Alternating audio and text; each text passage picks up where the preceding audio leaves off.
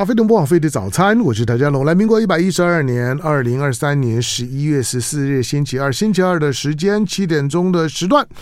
那长时间呢，通常每个月的第二个星期二呢，就会是潘怀忠的时间了。那请的潘怀忠老师呢，为大家提供的医学新知。那怀怀怀宗呢，不不管有有多忙哈，他每个月的时间呢，都会呢准时的上课，而且他的医学新知的准备。呃，以我做新闻工作人来讲呢，我我知道那个是第一个，即使是你的专业了，但但是我认为它是有一点困难度，是需要花时间的。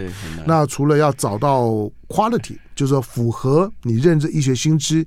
第二个就是说，这个医学新知本身呢，你读起来的时候会都觉得不不是那那种很基础科学的，而是跟你有一点亲亲近感的。第三个就是说呢，这个医学新知要如何翻译，同时找到周边的材料，讲的浅显易懂。让我们的听众朋友听完了之后呢，有有收获，这个都很难，是吧？对啊，这今天我们讲的就很有趣啊，因为现在我们在联考里面呢，第一志愿啊，第一类组第一志愿就电机系，嗯，第三类组第一志愿就医学系。对，那现在我们就常常在讲说，这个是唯一没有改变的啊，几十年都没有改变。对对对，然后他就说呢，那当第一类组的第一志愿遇到第三类组的第一志愿，会擦出什么样的火花？嗯，也就是说。最强的电机系遇到医学系的学生，两个人擦撞的时候会变成什么？嗯，那这时候呢，阳明大学医学系啊，当然现在叫阳明交大医学系呢，就开出了。这个名额啊，叫医师工程师，嗯，这个非常非常的热门啊。这个最近这一两年才开出来的。也就是说呢，你申请医学系的时候呢，你不是单独申请医学系，要申请医师医学工程师这个学位。可是医学工程作为一个科系，其实在很多学校都都都有，不是？不是，他主要还是医生。嗯，他主要毕业还是医生，但是他就是会有一个工程师的背景。嗯，所以意思就是说。这些小朋友的培养，他是除了正规的医学系的培养之外，还把你送到交通大学、新竹交通大学去学工程师的背景，所以等于说这个医生有比较多的工程师背景，不是说完全没有，因为早期的医生毕业以后他就纯医生嘛，他对工程可能没有那么懂。可是后来发现说，在医学领域里面，工程师其实扮演一个很重要的角色，所以现在才会有很多的我们台湾的电子业，比如像林百里啦啊，他们他们就想要跟医学系合作，就电机系跟医学系合作，让电电机工程师跟医学系的医生来合作，创造出更好的医疗环境或医疗的器材或或医疗的技术。那那但是呢，现在就干脆就是阳明交通大学就想说，那干脆在培养医生的时候，就培养一群人，他具有一些工程师的背景，那以后在跟工程师聊天的时候，可能就更容易了。嗯，因为他有这个背景，对不对？这差很多嘛。就像现在我们在做这个通识教育，我们现在在。那个唐湘龙的时间做简单的医学教育，那我们的听众朋友听了这些简单医学教育之后，以后他去跟医生沟通的时候就容易啦。嗯，所以这都是一个方向了哈。那所以今天我们讲的这个东西就非常有趣的，就是他把电机工程师的技术呢结合了医生的这个专业。嗯，那用在哪里呢？用在一种技术叫细胞治疗哦，叫 cell therapy 哦。什么叫细胞治疗呢？简单讲就是，我先举今天这个例子啊。今天这个例子是就是针对第一型糖尿病的病患，或者末期的第二型糖尿病的病患。因为你知道说，第一型是先天的，他就需要打胰岛素啊。那么第二型的一开始是不用打胰岛素，但是到末期可能也有需要啊。所以那当你需要打胰岛素的时候呢，就表示说你胰脏里面哈有一个细胞啊，叫胰岛细胞。那这个胰岛细胞本来是可以分泌胰岛素的啊，那但是呢，结果这个这个胰岛细胞不够了，或者或者甚至死光了，那这时候你就需要外打胰岛素了。那但是你你外打胰岛素的时候呢，我们发现有一个问题，就是说呢，你有很多的活动啊，它不是固定的。比如说举例子，你今天运动啊，你这你运动多运动少，血糖需要的量就不一样。所以呢，你如果说今天你在打胰岛素的时候呢，你如果说这剂量是固定的，你的运动量就不能太多，因为你太多的时候血糖不够的时候，你就可能低血糖。嗯，好，那当然就是说，如果说你不运动，你又吃太多，那就变成高血糖。所以就变成说，当一个人需要打胰岛素的时候，这个剂量是医生算好给你的，没有错。可是医生并不能二十四小时、三百六十五天都陪着你。那你在生活过程当中，一定会有很多变数啊。就像我刚刚讲，饭前饭后这一餐有没有定时吃，吃了多少，有没有大餐，有没有运动，所以这时候就会造成怎么样？血糖会波动哦。那血糖波动以后呢？当然，如果没有波动到非常严重、危及生命的话啊，那因为如果你危及生命，就要送急诊室，甚至有可能会死亡，这就是比较严重。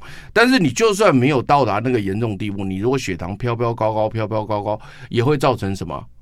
并发症。嗯，因为我们血糖控制不好，就会有并发症嘛。那并发症听起来也是蛮危险的，比如说像。这个所谓的视网膜的受伤，啊，视网膜受伤可能眼睛会瞎掉，对不对？肾脏受伤可能会洗肾，对不对？血管受伤可能会中风，所以像这种东西都是长期血糖控制不好，就会造成所谓的并发症。但是如果单一事件血糖控制的很差，造成超级低血糖或者高血糖，这也可能危及生命。所以你在打胰岛素的时候呢，就要非常小心的是，生活都要很固定、很正常，然后呢，要听医生的话。这个注射的时候呢，要准时注射。我记得以前有一位总统的小孩，哦，台湾总统的小孩，他就是忘了打胰岛素。就后来就出现脑袋受伤，嗯，这个我就不讲名字，你可能知道是谁哦。那所以因此呢，这就是一个很严重的一个问题，就是说你在打胰岛素的时候，好，那现在科学家就在想说，那如果说是这样打胰岛素，只是外面在打，他没有办法 及时监控身体里面血糖的变化，所以因此最好的方式是什么？就移植一个胰脏给你嘛。移植一个胰脏给你就非常漂亮了，为什么呢？因为移植一个胰脏给你以后，它里面就有胰岛细胞了，所以当你血糖高，它就会分泌胰岛素；它血糖低，它会生分泌升糖素。所以因此呢，它就可以把血糖控制的很漂亮，而且是随时监控，都不会你吃多了它就分泌多，你吃少它就分泌少，你需要的时候它就会变变化。所以就是一个胰脏是非常漂亮的，比起你自己注射来的好的很多。但是问题来了，香龙，因为目前为止在这个位置啊，这个胰脏的这个三叉口，因为 这个三叉口是跟那个呃胆管跟十二指肠三叉口这个方这个部分的手术的困难度非常的高。嗯，那不管是他手术困难度高或低，先不谈，就是反正困难度是非常高的。那再加上捐赠器官本来就很困难，所以因此你要移植一颗胰脏确实很困难，再加上还有排斥问题。所以科学家就想怎么办呢？其实我们不需要整颗胰脏给他，为什么呢？因为第一型糖尿病的病人可能只有胰岛细胞不行了，但是他的分泌那些消化酵素什么都还 OK 嘛。所以科学家就在想说，那我不用移植一颗胰脏嘛，我就移植什么？胰岛细胞给你就好了嘛。嗯，我把胰岛细胞给你，不是就结束了吗？嗯，那胰岛细胞如果能够在身体里面活下来。然后呢，它就可以去感觉血糖的变化，它就自动会分泌嘛。嗯，那你那你如果给这个胰岛细胞有什么好处呢？相当有有三个好处。嗯，第一个好处是什么呢？哎，不用这么困难的手术。没错，简单多了。哇，那个不用开腹做简单简单，就只要把细胞移植给你，嗯、这个好。胰脏是在人男，特别是男性的腹部的最深处。对啊，而且是三叉口。对对，那就很不好接，血管各方面非常对，不太好接。所以我的意思就是说，如果如果把只把细胞给你的话，是不是就省了手术的这个困难？对不对？这第一个嘛，哈。那第二个就是说呢，它可以重复。什么叫重复？就今天移植再补。哎，对 对，你要说手术再来一次，那还得了？但是你这个胰岛细胞它可以重复，而且胰岛细胞它可以什么？它可以冷冻储存。它不像器官，你你拿到以后你马上就要那个，它还可以冷冷冻储存。所以因此呢，像这样的一个细胞移植，我们只想要给胰岛细胞就好，不用把整个胰脏给他。所以这个科学家就想说，哎，那这个很不错哦。哈但是它还是有个小问题，什么小问题你知道吗？排斥作用，嗯，就是因为因为我毕竟这个胰岛细胞是从别人的身上来的嘛，不可能是你的嘛，哈。那把别人身上拿来以后呢，你还是可能会攻击他嘛。所以你跟移植胰脏同，虽然你比移移植胰脏来的好很多，手术节省啦。次数可以不断的移植啦，或者是说这个得到细胞也比较容易可以冷冻储存等等的，都是好处。但是有一个没办法，就是什么免疫排斥还是在。嗯，那你免疫排斥如果在的时候，你这是不是要打免疫药物？嗯，那你打了抗免疫药物以后呢？那它还是会有一些问题。为什么？当你免疫药物打下去的时候，你就要忍受它的副作用了。什么副作用？它有可能感染啊，嗯，对不对？因为你的免疫力压制以后，是不是细菌病毒就比较容易攻击你？合理嘛？嗯，所以你每次你都会看到，每次打疫苗的时候都是什么？有免疫有问题的先打嘛？嗯，因为你你有免疫压制药物在。那另外还有一种情况是什么呢？我们身体里面不断都会有一些乱七八糟的癌细胞出现。如果你有免疫力的时候，它是不是免疫力就会把那癌细胞杀掉？嗯，所以如果你打了抗免疫药物以后呢，哎，确实那个癌症出现的几率会比较高，嗯，会比较高。所以因此呢，你如果打了抗免疫药物之后呢，它就有可能感染。它有可能这个这个癌症会比较容易出现，嗯，甚至还有可能一些影响生长发育都有可能啊。所以在这样的一个情况之下呢，做细胞移植的时候呢，还是要打这个抗免疫药物呢。我们就觉得说，哎，这样子好像有点不是很完美了哈。所以科学家就想说怎么办呢？哦，就找工程师了。这时候工程师就出现了。工程师说：“哎，那很简单啊。”我我装个那个那个那个那个，好像一个小小的一个那个那个那个盒子，我给你设计一个盒子。那这个盒子呢，里面就装这个胰岛细胞，好，然后外头呢装一个叫免疫隔离膜。所以免疫隔离膜它是利用那个孔隙的大小，让那个免疫细胞进不去。所以呢，你你你打它，你打不到，嗯，就好像有一个网子封住，你进不来嘛，里面受保护嘛。然后呢，但是它的东西可以分泌呢，可以扩散出来。嗯，所以呢，这个工程师就设计了一个小小的一个装置啊。然后呢，这个装置就也像小盒子，有点像那个呃一片那个那个美国那个 quarter 硬币，有没有？那个、嗯、那个投那个可口可乐不是有个 quarter 吗？嗯、四分之一，二十五分的那个那个大小那么厚度哦，就装了一些胰岛细胞在里面，然后放进去，就把你植入皮下，嗯、然后它就可以呢。感受你这个血糖的变动，然后分泌这个所谓的胰岛素进去。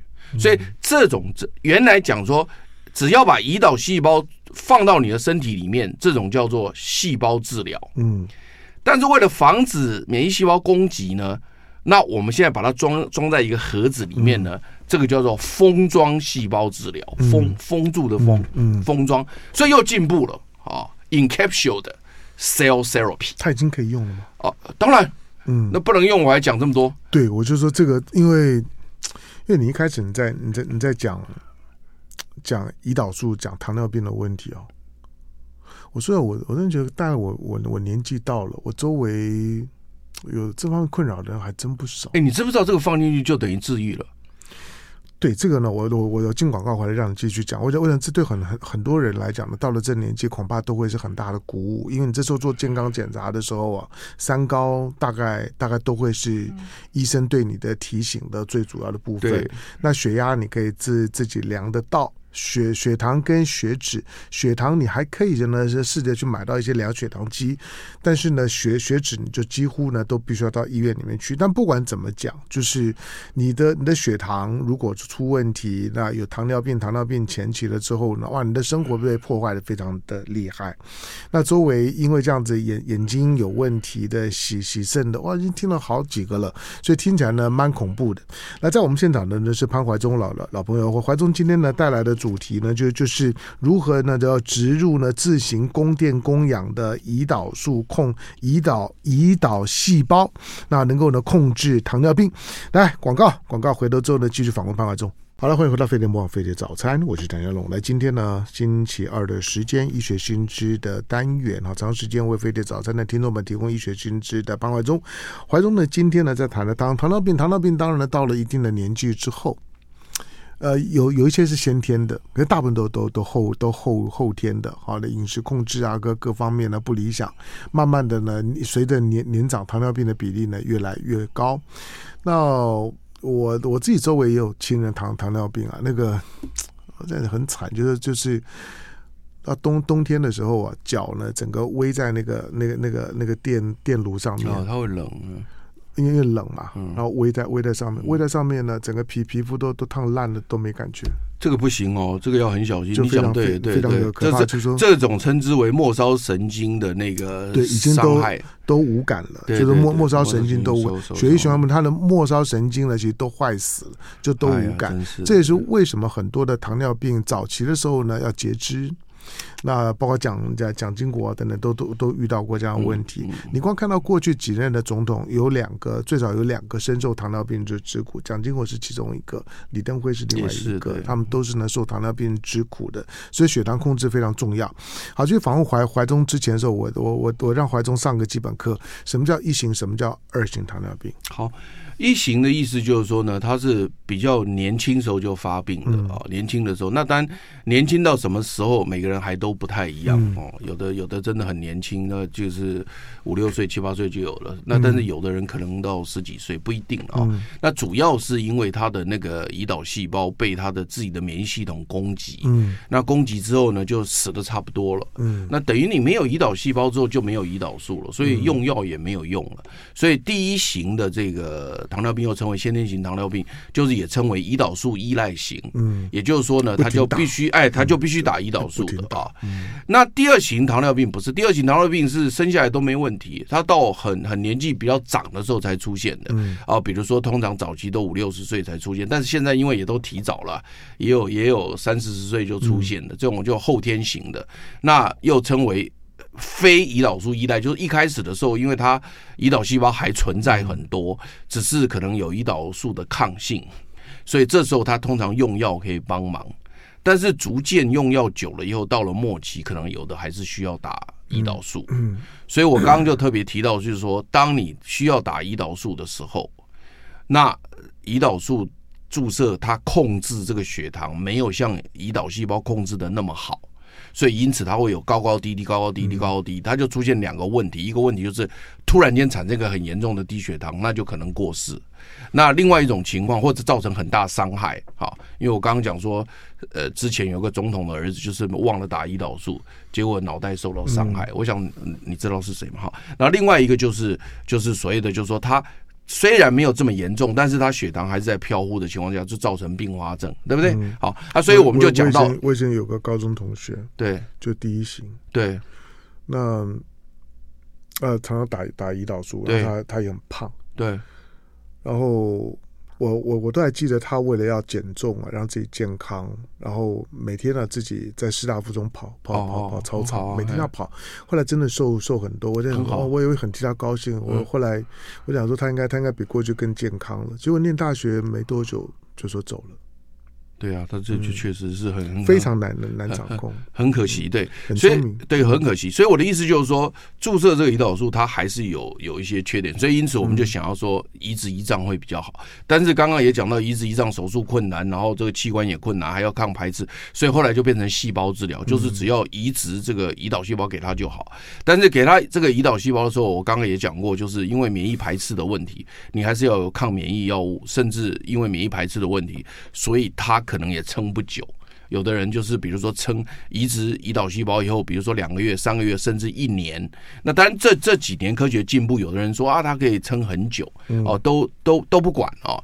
但是呢，后来科学家就找了工程师，就装了一个那个就是一个装置进来，把它保护起来，让免疫细胞不会去攻击它。哦，刚刚是讲到这里。好，那科学家设计了这个以后呢，那就把它植入皮下以后呢，就开始工作了。哎，就后来发现一个问题，就是说呢，因为你这个盒子哦，就像那个那个 quarter 那个大小那个盒子，它里面没有微血管，嗯，对不对？因为里面是你自己装的，没有微血管。那微血管，那这些氧气跟养分是不是要靠扩散进去？嗯，那要靠扩散进去的时候呢，这时候你里面的胰岛细胞的密度就不能太高。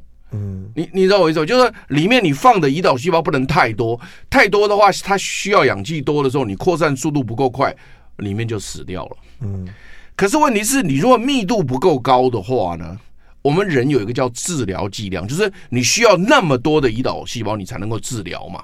如果你胰岛细胞太少进去没有用啊，你要够多啊。嗯，那如果你够多又不能太密，那你只能怎么样？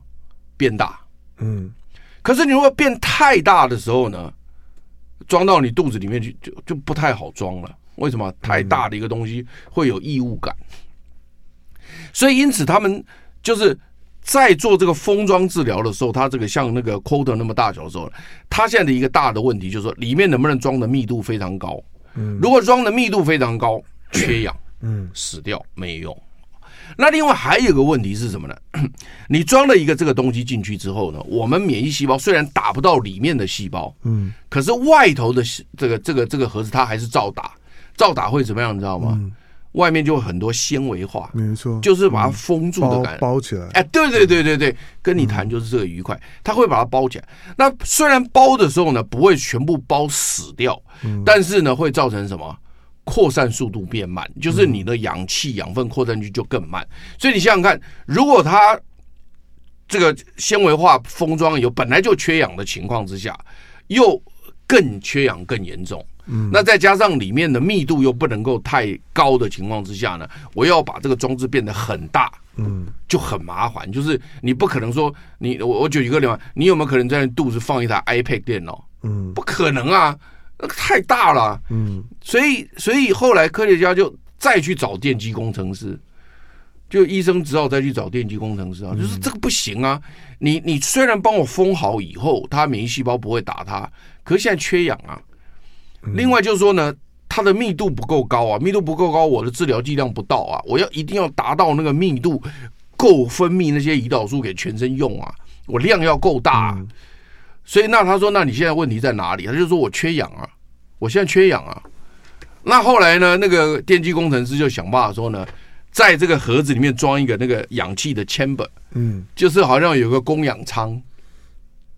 但是你就算放一个供氧舱，它也有用完的时候啊，嗯，那用完的时候你是要拿出来再装氧吗？虽然是说没有错了，你装到皮下拿出拿进是方便的，比起手术来的方便很多，但是也是麻烦嘛。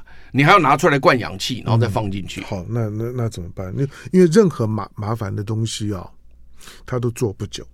对啊，所以一定要一定要怎么样简单有效？对啊，结果你知道吗？就是因为这一个新闻，所以我才拿到你这边来讲嘛。因为我看了，我眼睛都大起来，不是只有你眼睛，连我的眼睛都大。嗯就二零二三年的十月份，就就是现在啊，有一位麻省理工学院的医生啊，他是医生，嗯，克里希南教授，嗯，他找了麻省理工的电机工程师，那肯定啊，麻省理工的电机工程师肯定很强嘛。好，医生找电机工程，两个人合作。他说：“麻烦你帮我啊，把这个装置改一下。嗯，说里面可不可以自己供电供氧？厉害吧？嗯，就说呢，我们以后不是氧气舱不需要拿出来对充氧了，它在里面自己产生产生那个氧气，这当然很厉害啊。可是可是怎么怎么做？好，他怎么做呢？他很有趣呢。他先在里面呢放一个叫做叫做质子膜，质子交换膜。”这是电机工程师才会的，你听不懂对不对？好，没关系，我们飞碟一定有人听得懂。嗯，它是一个质子交换膜，很薄的一个膜。嗯，这个质子交换膜它有一个很大的功能，就是说呢，它可以把水蒸气电解产生氧气。嗯，就一个小小的膜，质子膜就能够把身体里面的水蒸气电解以后产生氧气。嗯，那当然。一边产生氢气，一边产生氧气是两极嘛？那氢气对身体没有什么害处，它就慢慢扩散出去也没事，因为很很少。然后氧气呢产生以后就提供给这些胰岛细胞用，而且够用。嗯，好，那这个质子膜呢，虽然是说可以电解水蒸气，但它它需要一个电压，它这个电压需要两伏特的电压。这两伏特的电压它怎么给呢？它是在身体外头呢。装一个很小的一个磁振的一个小天线，嗯，磁振磁磁磁振的一个小天线，然后呢，跟里面呢有一个用用叫做叫做磁振 couple，就是磁磁耦合会它自己会震荡的，所以它在里面轻微震荡，嗯，就一利用磁场让它轻微震荡啊，它就会产生两伏特的电力，嗯，很低的电力。你知道吗？我们家电是一百一十伏嘛，它只要两伏就够了。嗯，然后呢，这两伏的电力就可以启动这个质子交换膜，就是会电解身体里面的水蒸气。嗯，厉害吧？然后呢，他就把这个装置呢，就拿给了这个麻醉科医生。这个麻省理工学院呢，有一个波士顿儿童医院的这个医生，叫做克里希南教授。他跟麻省理工的电机合作，他把这个装置呢，里头装了一个质子交换膜，可以自己产生。然后他把很密度，就是密度很高的这个胰岛细胞装在这个 quarter 的硬币里面，然后呢，开始做实验，就把那个。糖尿病病鼠就把那个老鼠啊，嗯，就是把它弄成糖尿病，嗯，弄成第一型糖尿病，然后呢，就把这个 quarter 硬币就装在这个老鼠里面，哎、嗯，好了，好了，嗯，这个老鼠呢，可以超过一个月，超过两个月，嗯，完全不用给它任何东西，嗯，血糖控制的好的不得了。嗯，好的不得了。所以这个这个装置对一二型糖尿病都都可以。对二型末期，如果你需要胰岛素的时候，也可以，都都也可以。对对对。好，但是但是这盒子本身已经已经不会产生就是人体排斥的效果。不是不会，因为它那个封装的东西，它用一个叫做免疫隔离膜，对，所以细胞是打不进去的，所以里面的胰岛细胞好好的没问题。嗯，那外头虽然是会有一些那个。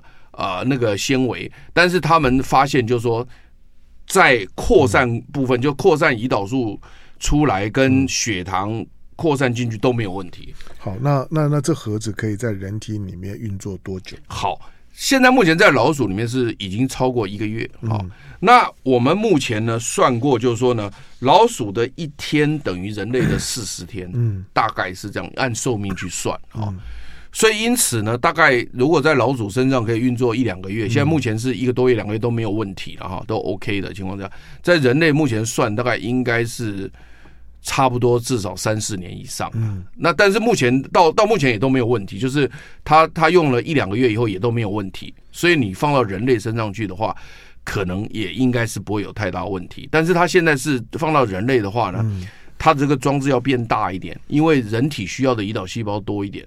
所以呢，它可能要设计像那个呃口香糖，有没有那个清健口香糖、嗯、那么大小？嗯，你现在装到老鼠是一个 quarter 的大小，但人类的话可能是要一片清健口香糖的大小。嗯，那现在目前他们已经设计好，就要装到人类身上去了。嗯、好，当然看看看实验的情况了。对对对对，对，当然它的一个根本的问题还是在于，就是说，那如果如果说这个装置。呃，总会有故障啊，用用完啊，失效等等可能。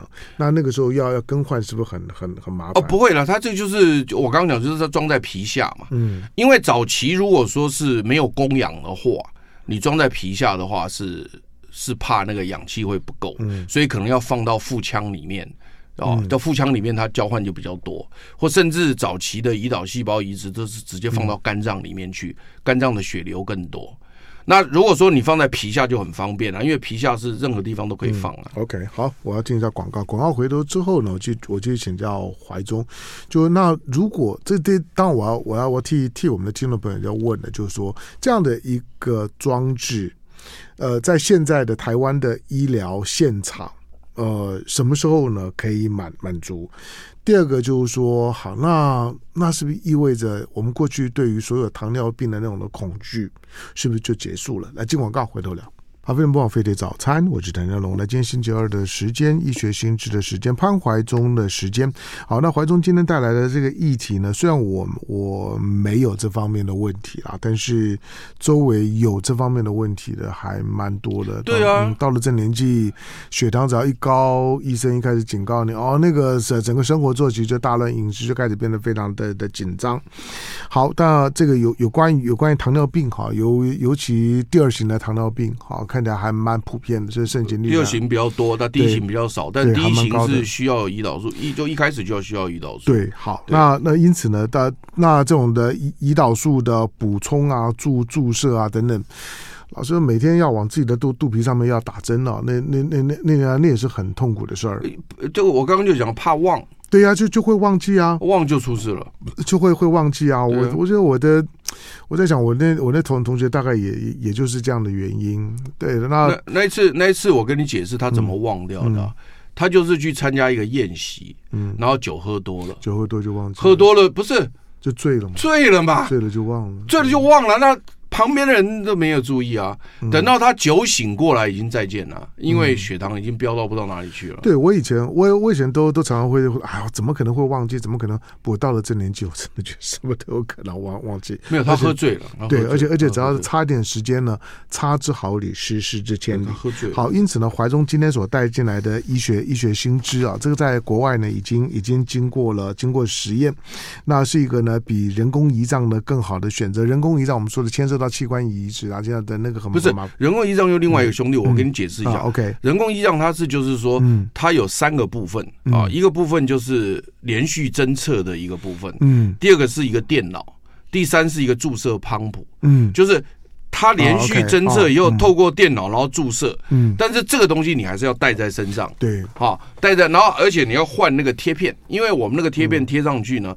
嗯大概可以连续侦测一个月，嗯，然后你的贴片还是要换掉。那因为你是有侦测到血糖的变化，才会通知电脑计算要打多少进去，这叫人工胰脏。嗯，天然胰脏是把胰脏移植进去，但是移植我想已经知道很困难了。那人工胰脏呢，虽然是很准确，就是比起你现在自己打那个准确的多，但是呢，它的一个就是你还是要带着。嗯啊，带着，然后你还要接一台电脑，所以你还是等于有有有身上还是要有一个东西啦。嗯嗯、那如果说现在如果说是把一个像清健口香糖的一片东西，嗯，就埋在你的皮下的话，那就不用了。嗯，那现在因为麻省理工学院现在也出现，就是可以自行供电供氧。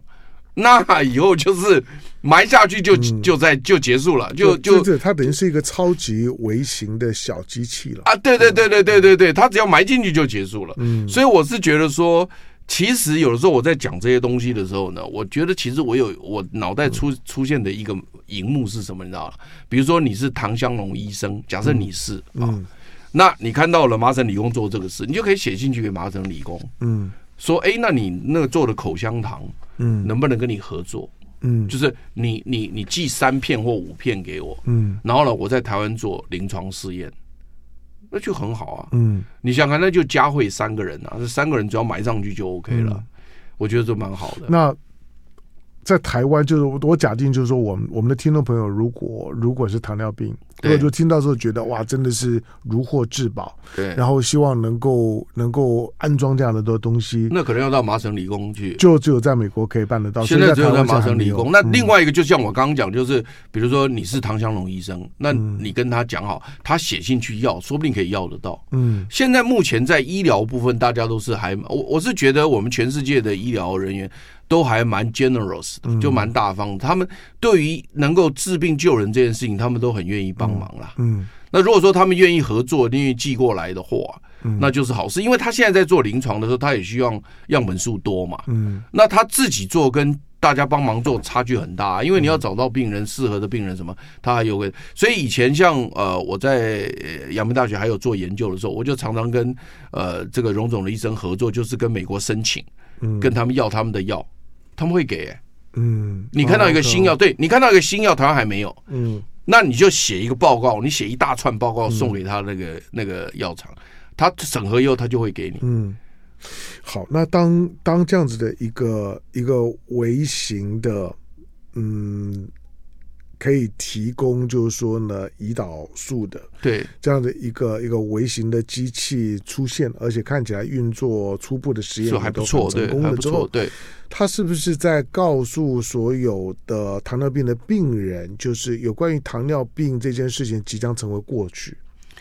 呃，现在目前确实就是糖尿病的这个研究真的是如火如荼。嗯、我想原因也是因为就是这个病对大家影响非常大，加上人数又多，嗯，然后呢后遗症什么也很严重，所以全世界药厂莫不这个竭力的在在研究。嗯，所以目前来讲，就是他们的这个药也开发的非常的多啊。你像你像呃，我不知道是不是也是在你的电台有讲过一些新的药。那也都非常的有用哦，那个肠泌素的一些药，然后呢，甚至打完以后对于减重都有很很高的效果等等的，这些药都出现，所以因此其实往后控制糖尿病会比现在更容易。我的我必须强调更容易。那如果你跟我讲说这个放上去就一定完全没有问题的话，因为每个人的情况很复杂。但是如果说确实如如刚刚讲的这个。这个清健口香糖只要移植下去，嗯、如果控制的好的话，那确实就等于治好了。嗯，确实就是等于治好了。因为你完全不用再打胰岛素，也完全不用再吃药，因为就那一片口香糖就能够提供，没有没有任何后遗症吗？这个不会有后遗症的，这个只是一个一个移植一个东西进去而已啊。因为以前你还要吃抗排斥药物，他还现在都不用啊。你你晓得吗？以前你移植一个脏器进去，他还要吃抗排斥药物，那吃抗排斥药物本来就有问题，就是你可能因为抗排斥药物有副作用，或者因为控制不当。移植器官被免疫系统打死，可能就失效了。嗯，但是如果只是这一片口香糖，那没有这个问题啊。如果是这样的话，那我就觉得类似这种的这种的思考，跟这种的小机器，对。它其实，在人体很多方面，比如说，如果你你甲甲状腺低一下等等，我跟你讲哦，你真的是太棒了，我真的那不是都可以用吗？我，我太佩服你了，我因为人人很多的激激激素，像荷尔蒙的问题，对对对对，对不对？有你你看现在多少人要补充荷尔蒙啊？对对对，然后补充胰岛胰岛素，补充一堆多东西。那那个都都是要定量的，而且要维持一定浓浓度的，哎、呀呀那就不是只有胰岛素啊。兄弟兄弟兄弟，我这个对你的佩服啊！而且你可以你可以你可以无以复加，你可以无以复加，真的真的不是、嗯、这个不是我讲的，这个是在原文在那个麻省理工学院教授的原文文章里面就写到，对，他在最后的对他在最后的结语他就讲说，我们这种设计不是只有给第一型糖尿病病人使用。嗯它甚至可以给很多需要不同蛋白质的人使用。嗯，比如说我举个例子来讲，比如说你身体缺少一个酵素，那先天有有有问题，所以你有先天性疾病，那结果产生很严重的问题。那我现在就把能够制造这个酵素的细胞封装在这个口香糖里面，埋进去就结束了。嗯，你说好不好？好啊，当然很好。对啊，那你就是说一劳永逸啊。所以意思就是说。我为什么看到这篇文章之后呢？我想提到飞碟来讲的原因，就是说，因为它给我一个划时代的进步，就是说，以前我还要需要出来说提供氧气啊、充电什么，这都不用了。嗯，他在里面自行供电、自行供氧，我觉得真的是太棒了。所以，我觉得今天我所讲的一篇文章是一个划时代的进步，就是说，以后我们不用考虑所谓的什么都要考虑。移植什么什么东西，其实事实上就把它放进去就可以了，嗯，把这细胞放进去，然后还不用管它，然后更重要的是没有免疫排斥，嗯。所以我觉得这是一个划时代的进步，一个非常漂亮的，就是电机工程师当第一类组的第一志愿遇到第三类组的第一志愿，就创造出的火花。医学工程就是这么漂亮，医学工程的概念，对对，就这么漂亮。好，因为怀怀东刚刚讲这件事情，我我我我当然，如果你没有你没有你没有这种需求，没有这种经验，你恐怕不太能想象。但是有有有许多人或者许多你的生活当中的需要。让我想到的就是说，比如说很多的妇女，到更年期的妇女，她要她要补充荷尔蒙啊，对，她控制荷尔蒙的，有的人需要，对。有一些甚至它可能在避孕药上面都都有启发性，因为很多避孕药你之所以需要每天吃，就是要维持身体里面某一些浓度。是。那像那这种多东西来来讲，它可能就让你忘呃省掉忘记吃药对的后果。没错。没错。还有像许多人呢，呃，可能有甲呃甲状腺的低低下的问题，需要需要补充浓度。有有有有时候是因为甲甲状腺的 cancer 啊等等，然后切除了之后呢就没有了，那就要补充。因为人体呢人人体是一个内分泌的平衡系统，那这内分泌的平衡系统，任何一个内分泌出问题的时候，你都可能需要补充到平衡。对对对那这个医疗的技术，这个医学工程，它在每一个领域里面都可能可以用得到。没错，没错。好，所以未来看起来有很大的应用的空间。不过最早呢，这个技术出来了，只要呢这个技术本身，最主要是这个技术在糖尿病的实验当中来讲呢，是不是这么的稳定、可靠、长长期安全？那如果这个都达到了之后，成本又不高。那许多呢，人类的慢性的这些的问题都可能会得到缓解。对对对对，没错没错没错，对不对？我我的我的，你讲的这句话太重要了，对不对？很多的慢性的问题就可以得到缓解。对，好，呃，今天非常感谢。那时间的关系呢，感谢为大家带来呢非常精彩的医学新知的潘怀忠。好，谢谢。就爱点你 UFO。